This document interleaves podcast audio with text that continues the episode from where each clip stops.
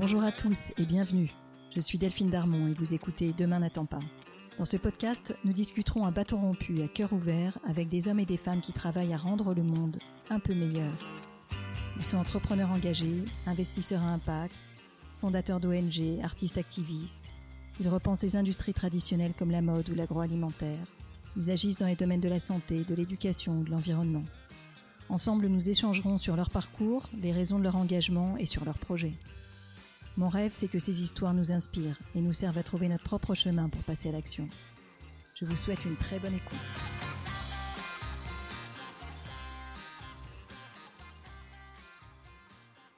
Tout d'abord, je voudrais souhaiter à chacun d'entre vous une merveilleuse année. Malgré ce satané virus et ses rebondissements sans fin, que 2022 soit lumineux, riche en liens, en réflexions, en engagement et en action. Pour ce premier épisode de l'année, je suis très heureuse de vous faire écouter mon échange avec Julien Vidal, une des grandes figures de l'écologie positive. Devant l'urgence climatique, Julien s'est interrogé sur la meilleure façon de nous mobiliser. Et très vite, il en est venu à revisiter le discours écologique dominant, empreint de catastrophisme, qui nous laisse paralysés devant l'immensité de la tâche à accomplir et culpabilisés de ne pas être de parfaits petits éco-citoyens modèles. Julien anime un podcast et a publié plusieurs livres, dont 2030 Glorieuse à paraître mi-janvier, dans lequel il nous propose des solutions du quotidien, simples, efficaces et économiques pour réduire notre empreinte écologique. Il nous raconte aussi des métiers qui existent déjà aujourd'hui et au cœur desquels se trouve le lien à l'autre et au vivant. Écouter Julien, c'est prendre un grand bol d'optimisme, c'est ouvrir le champ de ses possibles. Il vient nourrir notre imaginaire et nous montrer que chacun de nous peut réinventer, réenchanter sa vie, chacun avec son chemin, sa formation et ses envies. Écoutez cet épisode jusqu'au bout, vous en sortirez transformé. Je vous souhaite une très bonne écoute. Bonjour Julien. Bonjour Delphine. Julien, tu, es podcasteur et tu es beaucoup plus que ça. Tu as, tu euh, publié plusieurs ouvrages dont un qui a été publié neuf, fois, il me semble. Ça commence par moi, qui a été presque un best-seller, euh, où tu racontes le défi que tu t'es lancé pour, euh, et où tu, as choisi de mener une action éco-citoyenne par jour et par an. Et puis un autre livre plus récemment, Redonner du pouvoir à son argent. En même temps, euh, ton podcast 2030 Glorieuse, où tu interviews des personnes éco-citoyennes qui ont un, travail qui est en accord avec leurs valeurs. Euh, et tu vas me parler de métiers qui sont quasi inexistants aujourd'hui, mais qui, qui, seront euh, très certainement normalisés dans 10 ans. Donc, on va y revenir euh, longuement. Et puis, tes émissions de radio et plein d'autres choses encore. ce qui me frappe dans ton approche, Julien, c'est que tu nous, tu nous parles d'une écologie joyeuse, solidaire, qui va être très en rupture avec une vision d'écologie qui est encore très infusée de dramaturgie. tu nous montres un visage positif, assumé de l'écologie, qui en même temps ne renie pas l'urgence qu'on a à agir. Tu vas mettre en avant ce nouveau narratif. Euh, alors pour faire ça, il me semble que tu t'es, euh, as réussi à t'abstraire de, de euh, deux rouleaux compresseurs. Le premier qui est celui de notre société, notre société de consommation qu'on prend pour acquis, et le, deuxième qui est celui d'un écologisme un peu punitif. Et tu t'en es abstrait pour tracer ton propre sillon. Alors Julien, je voudrais te passer le micro et que tu nous racontes comment ça t'est venu, comment tu as réussi à te, libérer de ces deux, euh, euh, de ces deux narratifs euh, et, et, où est-ce que ça a pris racine chez toi? J'ai le sentiment que j'ai jamais dû travestir qui je suis pour avoir le sentiment d'appartenir à un groupe. Qui, du coup, que ce soit ma famille, mon entourage, mais aussi les amis euh, que j'ai fait au gré de mes rencontres, notamment, notamment dû à, une carrière professionnelle euh, très très euh, extravagante, on va dire, puisque j'ai commencé par des volontariats de solidarité internationale dans les ONG, et puis ensuite le milieu associatif. Qu'en fait, j'ai jamais dû, ouais, j'ai jamais dû me travestir, j'ai jamais dû forcer ma nature, et j'ai toujours pu assumer le fait de me poser énormément de questions euh, pour euh, justement euh, questionner un peu l'ordre établi et les choses qui, comme tu le disais, sont des évidences. Et donc, le, enfin, je te dis pas que je suis parfait, je te dis pas que, que j'ai complètement réussi à m'extraire de, de, de, ces pièges. Hein, et il y a sans doute, et, et, on pourra en reparler, plein de choses sur lesquelles encore je dois travailler, plein de choses où encore qui, qui, sont des obstacles sur lesquels je bute sans cesse et, et je continuerai à, buter. Et à la fois, ben, voilà, travailler pour gagner de l'argent, pour être en couple, pour avoir un chien, puis des enfants, puis une maison, puis un SUV, bah, pour moi, ça a été quelque chose qui m'a jamais fait rêver parce que j'ai l'impression que mes parents, ils ont joué ce jeu-là et qu'ils ont constaté que il y avait forcément une promesse, mais qu'elle n'était pas tout le temps tenue et ils ont même s'ils avaient un peu peur pour nous, en, trop nous laissant sortir de ce chemin, ils nous ont quand même laissé la bride, lâché la bride pour qu'on puisse tenter d'autres, pistes, d'autres voies, d'autres expériences. Ça, ça m'a fait du bien. je crois aussi que le fait d'avoir vécu dans la périphérie de Grenoble, avec une proximité vraiment très étroite avec la nature, avec la montagne, avec du coup le cycle des saisons qui est assez marqué, ça aussi, ça m'a, je crois, permis d'aller euh, toucher du doigt une notion d'essentiel euh, qui est euh, en fait beaucoup plus forte que ce que nous on pense dans notre société comme étant essentiel et absolu. Et là, en l'occurrence, ça rejoint et ça reboucle avec l'idée de d'exister à travers sa surconsommation ou à travers sa position sociale. Parce que je voyais bien que le dimanche, quand j'allais en forêt ou quand j'allais marcher en montagne, bah, les gens que je croisais, peu importe leur statut social, peu importe la voiture qui était euh, garée euh, sur le parking en bas, il y avait quelque chose qui était d'ordre beaucoup plus animal et qui nous reliait au vivant. Très jeune, en fait, tu, l'as dit, tu décides de partir en ONG tout de suite après tes études et tu pars euh, loin, tu pars aux Philippines, tu pars en Colombie et tu pars dans des ONG qui sont pas faciles. J'ai compris que c'était des ONG de réinsertion de guerrieros à Bogota, d'insertion professionnelle de jeunes, adultes, exclus à Manille. Qu'est-ce qui t'a poussé à partir aussi loin dans des, euh, tu vois, dans des démarches euh, aussi, difficiles, quelque part, humainement? Euh, Qu'est-ce que tu cherchais qu'est-ce, qu'est-ce que tu as appris? Bah, Je crois qu'en fait, la première chose, c'est que j'ai, eu la chance de comprendre que l'interculturel, que la différence, que l'altérité, c'était une, richesse parce que mon père, c'est, sa grand-mère, elle est italienne, son grand-père, enfin, ma grand-mère du coup était italienne, son grand-père à lui était espagnol, et puis ma mère, elle, elle est carrément espagnole tout court. Et donc du coup, euh, d'avoir un peu déjà cette possibilité de voyager dans des pays certes frontaliers, mais quand même à la fois tout à fait pareil, à la fois tout à fait différent, de voir aussi la richesse à partir puis à redécouvrir.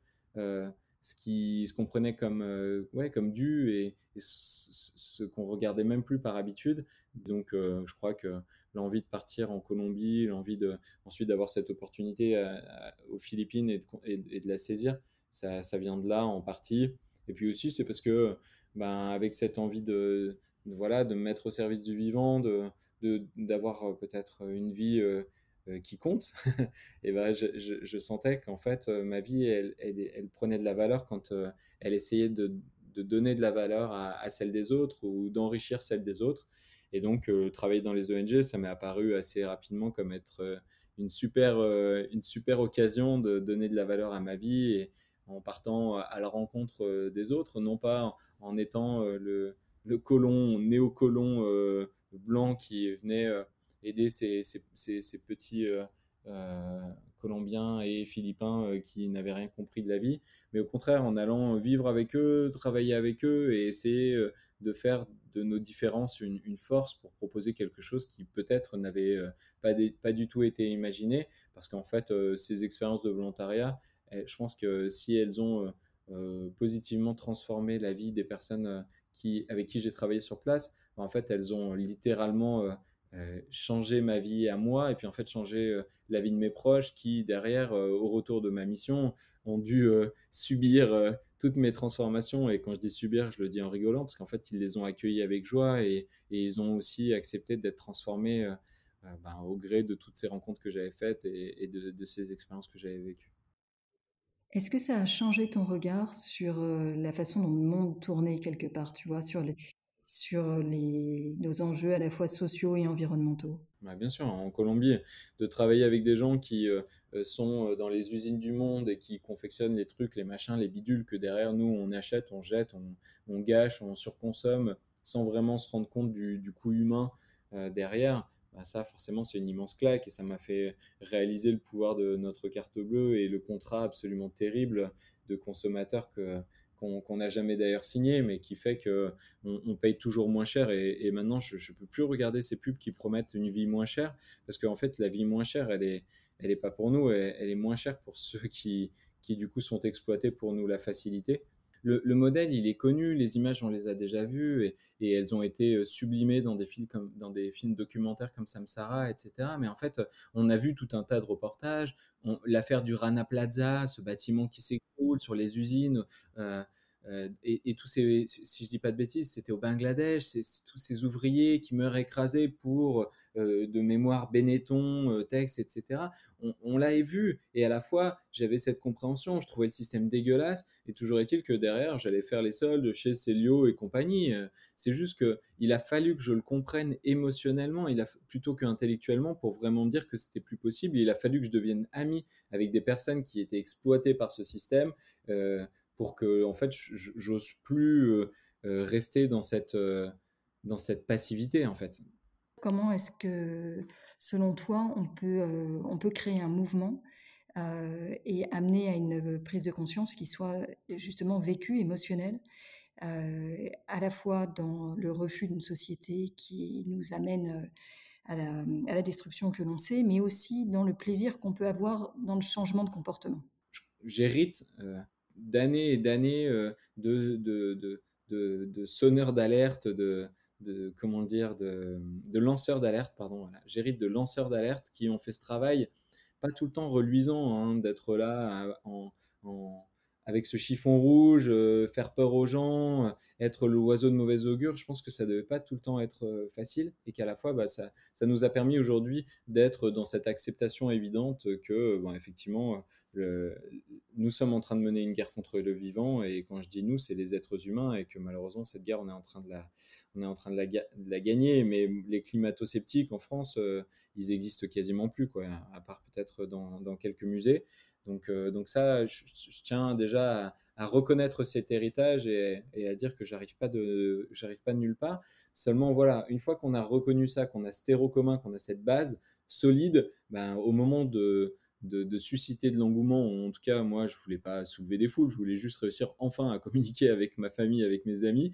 Bah, le fait de pointer du doigt, le fait d'arriver maladroitement à gérer sa frustration et en fait à la faire reposer sur les autres, ça ne marche pas et même ça a un effet contre-productif parce qu'à la fin, je voyais bien que euh, toutes les personnes avec qui j'avais essayé d'avoir ces conversations, elles faisaient presque exprès de, faire l'inverse de ce que je leur recommandais et qu'on se retrouvait toujours dans cette conversation euh, intenable à qui pollue moins, qui fait les, choses les moins graves. Et, la pureté, elle est inatteignable en fait. La pureté, elle est inatteignable spirituellement, elle est inatteignable écologiquement, elle est inatteignable à tous les niveaux. Et c'est pas grave, c'est ça qui fait la beauté de l'être humain.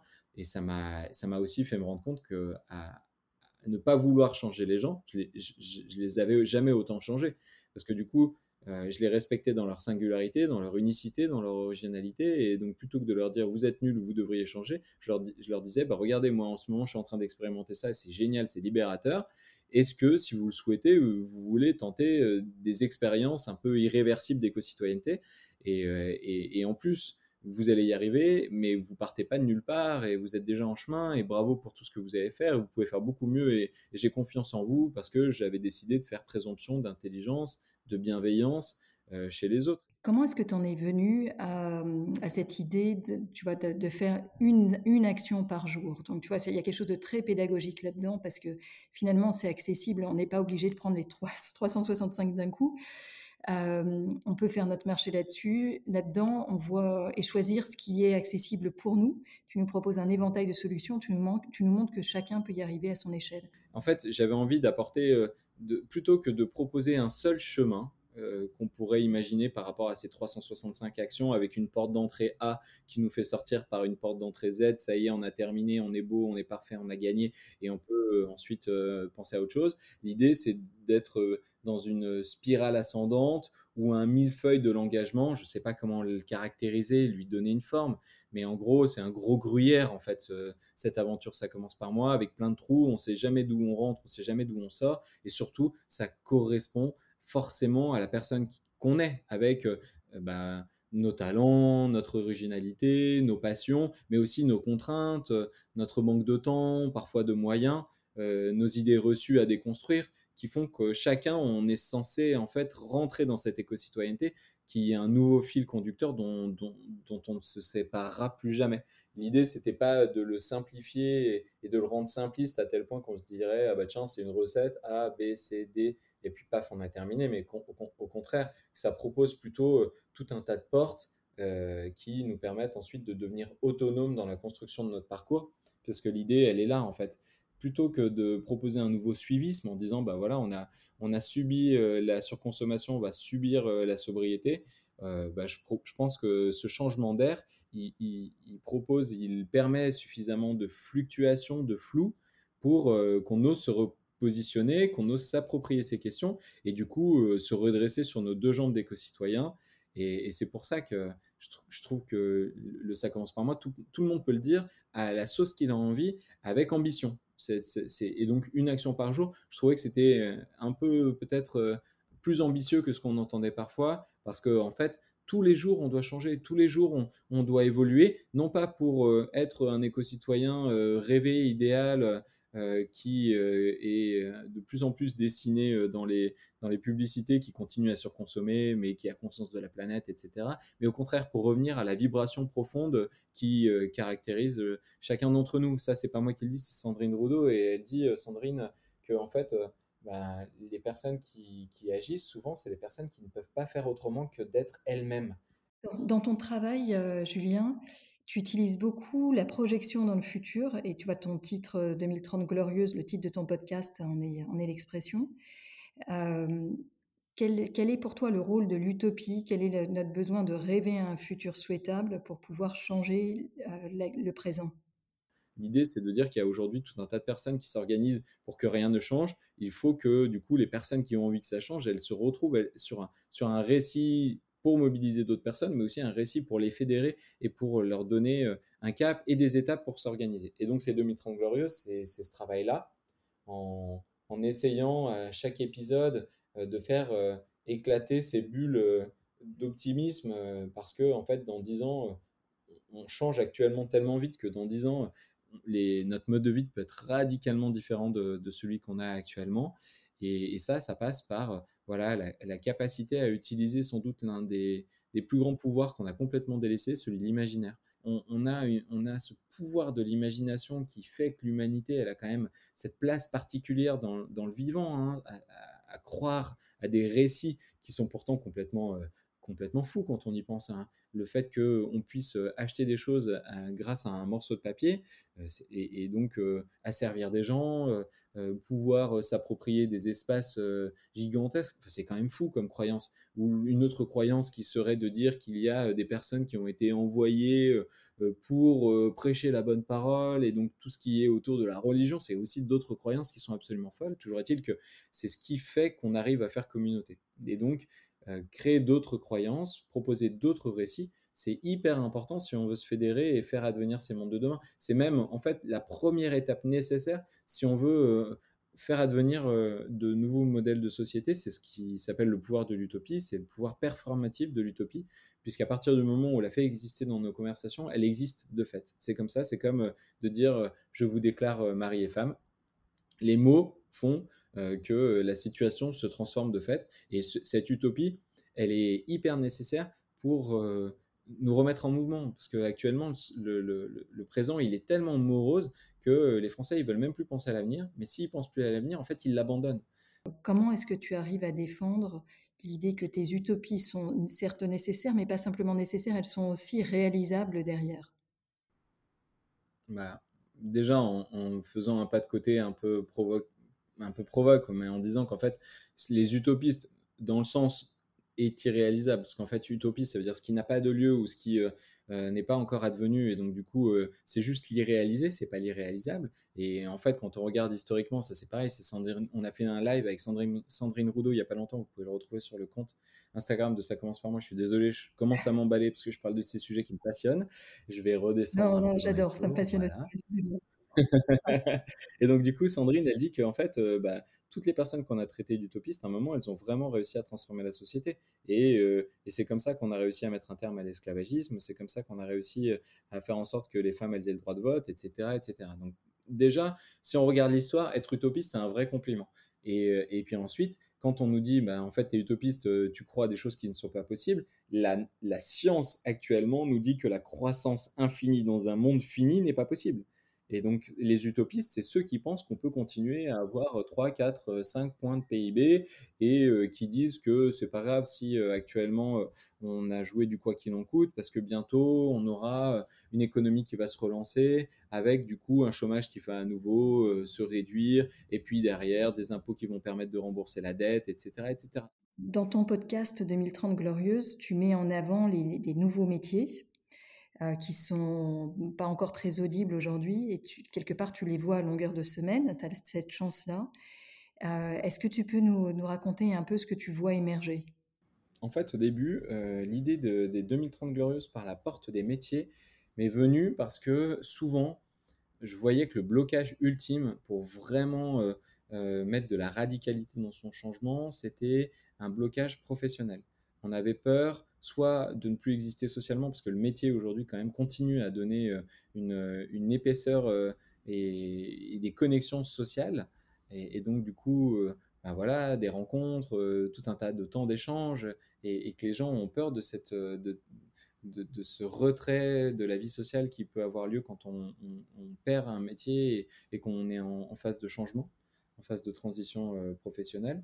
Et puis après, c'était aussi ben, et d'une, bah, qu'est-ce que je vais pouvoir faire? Parce que du coup, d'une certaine manière, ça veut dire que je dois un peu euh, tirer un trait sur tout ce jeu euh, scolaire où j'ai accepté d'être formé, déformé, formaté euh, et d'acquérir des compétences hyper spécifiques pour quelque chose dans lequel peut-être, en plus, je me suis jamais vraiment épanoui. Donc là, il y a un travail d'acceptation pour se rendre compte qu'en fait, tout ce temps, il n'a pas été perdu et que et que et, qu'on peut continuer à avancer, c'est pas grave, plutôt, que de jouer la carte du déni. Ça, c'est, un sacré boulot. Et puis après, bah, il y a aussi des considérations matérielles qui sont évidentes parce que c'est un train de vie, euh, euh, parce que bah, ça nous permet de boucler la fin de mois dans certains cas. Et donc, euh, on a un peu cette nécessité de dire bah ouais, mais là, moi, à la fin, à la fin du mois, j'ai besoin d'argent et mon salaire, s'il tombe pas, qu'est-ce que je fais? Et on peut ensuite avoir. Alors là, ça dépend du moment de la vie, ça dépend du rythme de chacun, mais tout un tas d'engagements euh,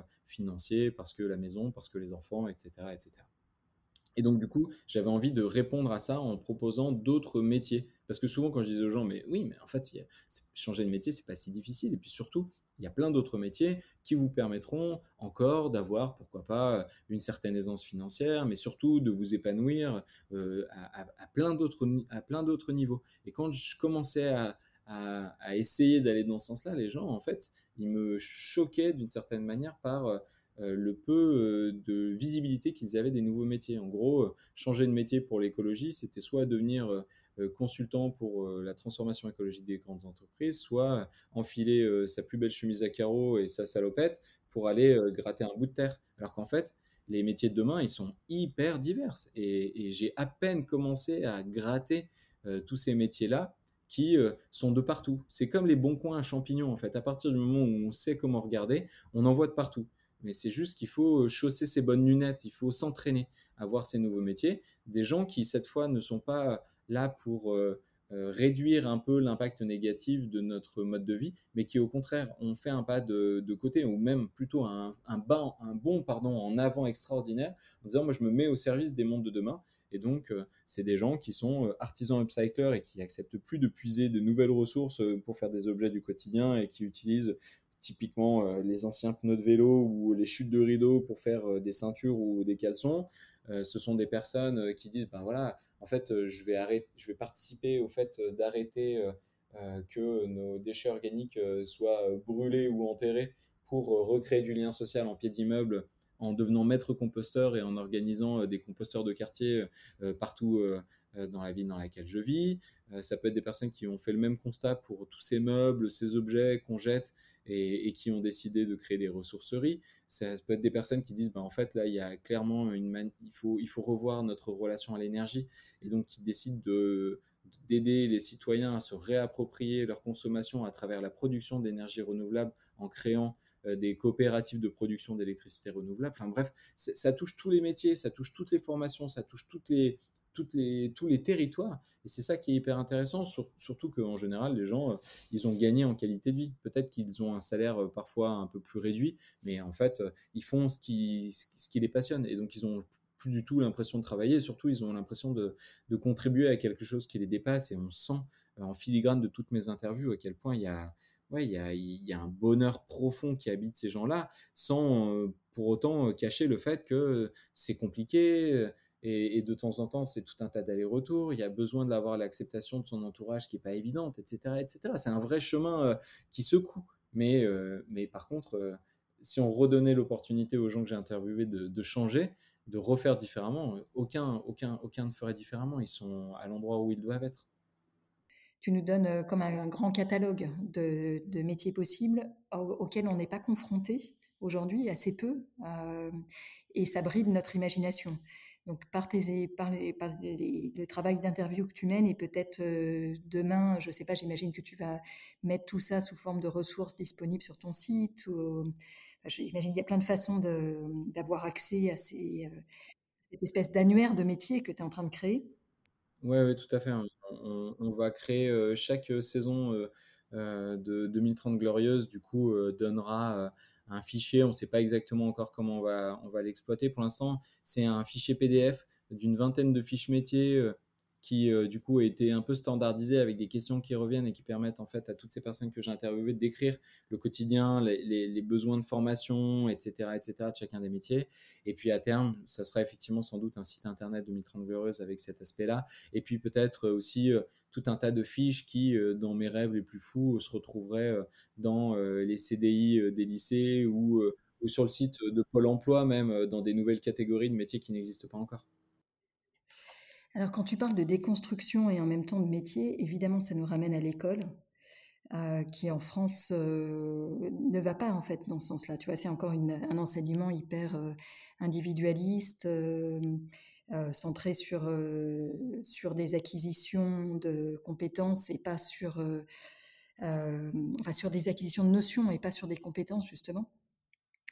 et pour changer, ça commence par là quelque part. Ça commence par euh, la façon dont on élève la génération qui suit et, euh, les savoir-être qu'on va leur pousser.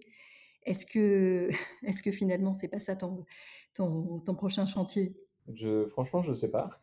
Et c'est ça que j'aime bien aussi dans l'évolution de mon parcours, c'est que je ne sais jamais de quoi demain sera fait. Et, pour l'instant, la confiance que j'ai en l'avenir me permet toujours de, retomber sur mes pattes et même d'être surpris par, euh, toutes ces expériences hyper euh, épanouissantes que j'ai eu l'opportunité de vivre et que jamais j'aurais imaginé. Mais ce qui est sûr, c'est que, en fait, même, tu vois, plutôt que de dire que notre euh, éducation actuellement, euh, elle est pas, elle est, elle, est pas, elle est, enfin, vraiment, elle correspond pas à, l'exigence qu'on a pour, pour les générations à venir et, et, à ce dont ils vont avoir besoin pour être capables d'affronter euh, les obstacles qu'ils vont rencontrer, parce qu'il va y en avoir. Hein.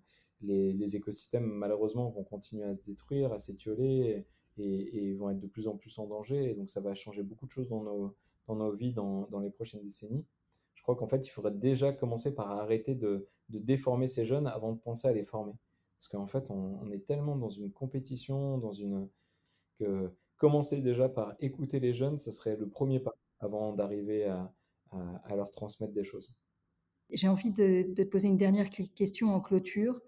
Aujourd'hui, tu, euh, nous as cité euh, beaucoup de gens qui t'ont accompagné intellectuellement sur ton chemin. Euh, est-ce qu'il y en a un en particulier que tu aimerais entendre à ce micro demain, que, tu admires et que tu aimerais entendre témoigner? Et également, est-ce que parmi tout ce que tu as lu, tout ce que tu as vu, est-ce qu'il y a un livre, un film que tu as envie de relayer aujourd'hui? Bah, du coup, j'ai cité euh, Sandrine Roudot qui fait un super travail et je citerai aussi son mari Yannick Roudot euh, euh, qui aussi travaille sur ces questions de, bah, voilà, des, futurs possibles et souhaitables. Et, son dernier livre, Quand l'improbable surgit, un autre futur revient dans la partie qui est vachement bien. Il y a après plus, plus globalement toute la communauté de l'IFS, c'est l'Institut des futurs souhaitables. c'est une formation que j'ai eu l'opportunité de suivre il y a quelques temps déjà et qui m'a permis de croiser la route bah, alors de Mathieu Baudin, le directeur, mais aussi de Jean-Pierre Gou, qui euh, crée euh, du coup One Home. Avant ça, c'était, ça s'appelait Blue Turn pour une expérience de méditation immersive en, vivant l'expérience de l'overview effect, qui est celle de tomber amoureux de la planète Terre comme le font les astronautes quand ils la voient perdue dans l'espace. Il a écrit deux livres qui sont géniaux, qui s'appellent Siècle bleu. Et puis après, bah, derrière, toute la communauté un peu euh, comme je le disais, qui va autour, les Claire Michalon, les Patrick Vivray, euh, qui est un peu le, maître Yoda euh, de, la pensée éco-citoyenne, avec vraiment une, question de la croissance, de la relation au temps, à l'argent, et, du passage à l'action, de la nécessité des utopies, bref. Tous ces gens-là, ils sont, ils sont passionnants. moi, là, en ce moment, je suis en train de lire le livre Utopie de Thomas Boucher, qui est aussi un, tout petit livre d'une centaine de pages, mais qui revient sur sur la notion d'utopie, son évolution à travers l'histoire et, tout ce que ça cache derrière.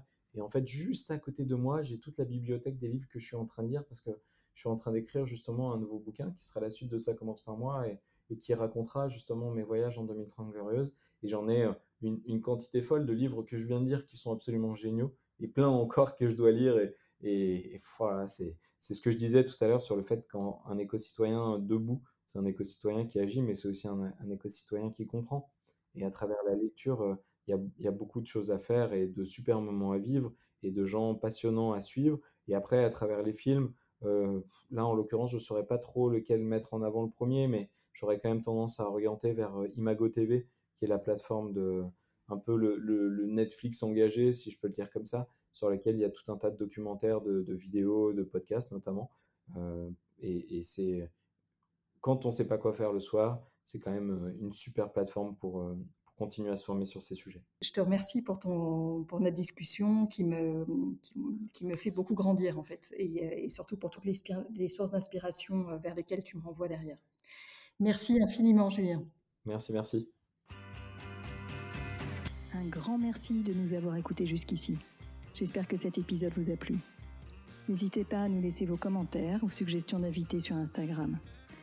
Enfin, si le podcast vous a plu, allez vous abonner et notez-le 5 étoiles, bien sûr, sur Apple Podcast. Vous pouvez même demander à vos amis, à vos enfants, à vos voisins, aux amis de vos amis, aux voisins de vos voisins, de mettre une note au podcast. C'est comme ça seulement que Demain n'attend pas gagnera de la visibilité et sera trouvable sur les plateformes. Alors je vous dis à très bientôt pour un nouvel épisode.